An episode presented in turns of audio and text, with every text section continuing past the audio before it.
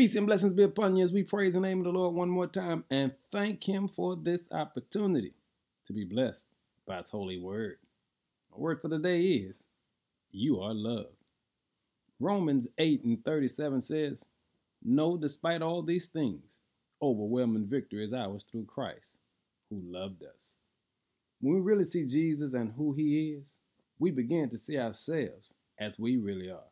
That's why the Bible constantly reminds us that a proper, healthy view of God is the very beginning of real wisdom. And wouldn't we want some of that wisdom? Sign me up, please. I'll take some more because I want to know what to do and how to respond and to be able to walk into any situation with confidence. But how do you do it? Here's how you do it you see yourself as the Lord sees you. Listen to this Ephesians 2 and 10 says, You are his masterpiece. Isaiah 43 and 4 says, You are precious in his eyes. Jeremiah 31 and 3, He loves you with an everlasting love. 2 Corinthians 6 and 18, You are his sons and daughters.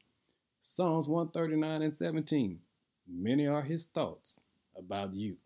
What am I saying? Paul says, Despite all these things, we are overwhelming victors because of the love of Christ for us. Hey, family, show yourself some grace today because when you look in the mirror, you're looking at someone who the Lord loves. Be blessed, saints. In Jesus' name, amen.